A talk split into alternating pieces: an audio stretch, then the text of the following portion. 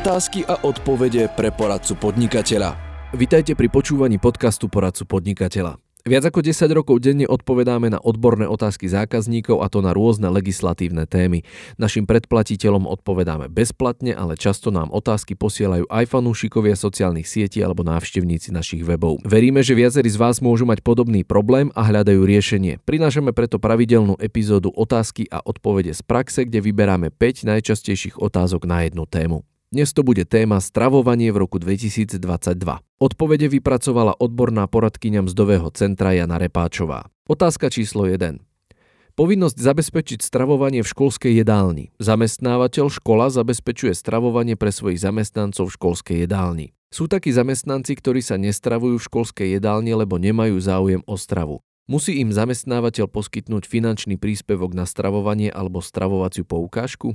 Odpoveď? Zamestnávateľ má povinnosť zabezpečiť stravovanie pre zamestnanca najmä poskytovaním jedného teplého hlavného jedla vrátane vhodného nápoja zamestnancovi v priebehu pracovnej zmeny. Stravovanie môže zabezpečiť viacerými spôsobmi upravenými v paragrafe 152 odsek 2 zákonníka práce. Zamestnávateľ v otázke zabezpečuje stravovanie vo vlastnom stravovacom zariadení. Zamestnávateľ v otázke zabezpečuje stravovanie vo vlastnom stravovacom zariadení. Je na rozhodnutí zamestnanca, či využije túto formu zabezpečeného stravovania alebo nie. Ak sa zamestnanec rozhodne nevyužiť toto stravovanie, zamestnávateľ nie je povinný zabezpečiť mu inú formu stravovania, napríklad nie je povinný mu poskytnúť stravovacie poukážky, prípadne finančný príspevok na stravovanie. Otázka číslo 2. Nárok na stravovanie za nadčas. Zamestnanec pracoval 4 hodiny a 9 minút nadčas v sobotu. Má nárok na stravovanie?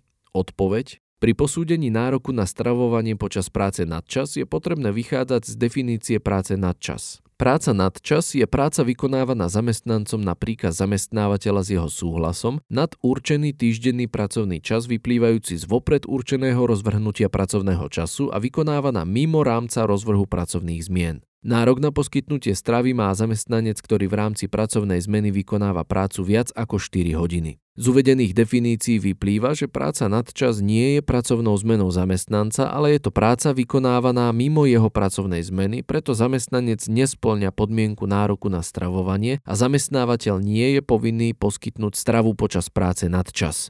Zamestnávateľ však môže využiť ustanovenie paragrafu 152 odsek 9 písmeno B zákonníka práce a po prerokovaní so zástupcami zamestnancov alebo samostatne môže umožniť stravovať sa zamestnancom, ktorí pracujú mimo rámca rozvrhu pracovných zmien za rovnakých podmienok ako ostatným zamestnancom.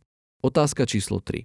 Nárok na stravovanie pri pracovnom pomere na kratší pracovný čas. Zamestnávateľ uzatvorí pracovný pomer so zamestnancom na kratší pracovný čas v rozsahu 4 hodiny 15 minút.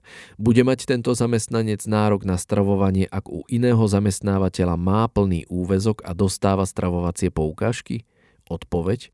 Nárok na zabezpečenie stravovania alebo poskytnutie finančného príspevku na stravovanie má zamestnanec, ktorý v rámci pracovnej zmeny vykonáva prácu viac ako 4 hodiny. Nie je taxatívne upravené, že zamestnanec má nárok na zabezpečenie stravovania len od jedného zamestnávateľa a podobne. Zamestnávateľu, ktorého má pracovný pomer na plný úväzok, poskytne zamestnancovi stravovanie po splnení časového kritéria, to znamená po odpracovaní viac ako 4 hodín v rámci pracovnej zmeny. Rovnako tak bude poskytovať stravovanie aj ďalší zamestnávateľ, u ktorého má zamestnanec pracovný pomer na kratší pracovný čas. Ak v rámci pracovnej zmeny odpracuje viac ako 4 hodiny, zamestnávateľ má povinnosť rovnako zabezpečiť stravovanie. Nie je možné obísť tento zákonný nárok tým, že by zamestnávateľ argumentoval, že má zamestnanec stravovanie zabezpečené už u iného zamestnávateľa. Otázka číslo 4. Zdanenie príspevku na stravovanie. Zamestnávateľ poskytol finančný príspevok v prípade dištančného vyučovania spätne. Na začiatku mesiaca nevedel, v ktoré dni bude prebiehať dištančné vyučovanie. Musí sa finančný príspevok zdaniť, alebo ide o príjem, ktorý je oslobodený od dane? Odpoveď?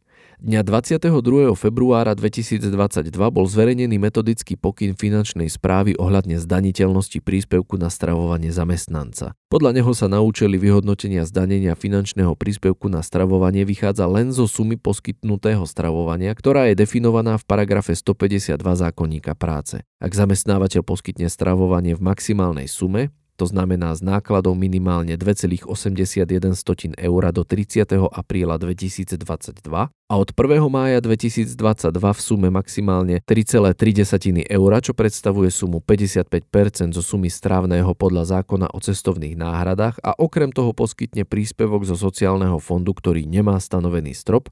Na strane zamestnanca pôjde o príjem, ktorý je oslobodený od dane bez ohľadu na to, že bol finančný príspevok poskytnutý spätne. Upozorňujeme, že v zmysle zákonníka práce má zamestnávateľ povinnosť zabezpečiť stravovanie v deň, keď zamestnanec splní podmienku tzv.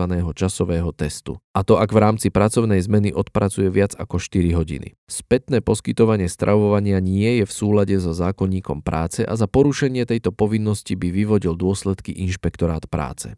Otázka číslo 5. Výška príspevku zamestnávateľa na stravovanie z nákladov a sociálneho fondu. Zamestnanci zamestnávateľa si vybrali finančný príspevok na stravovanie. V akej výške môže zamestnávateľ prispieť z nákladov a zo sociálneho fondu na stravovanie?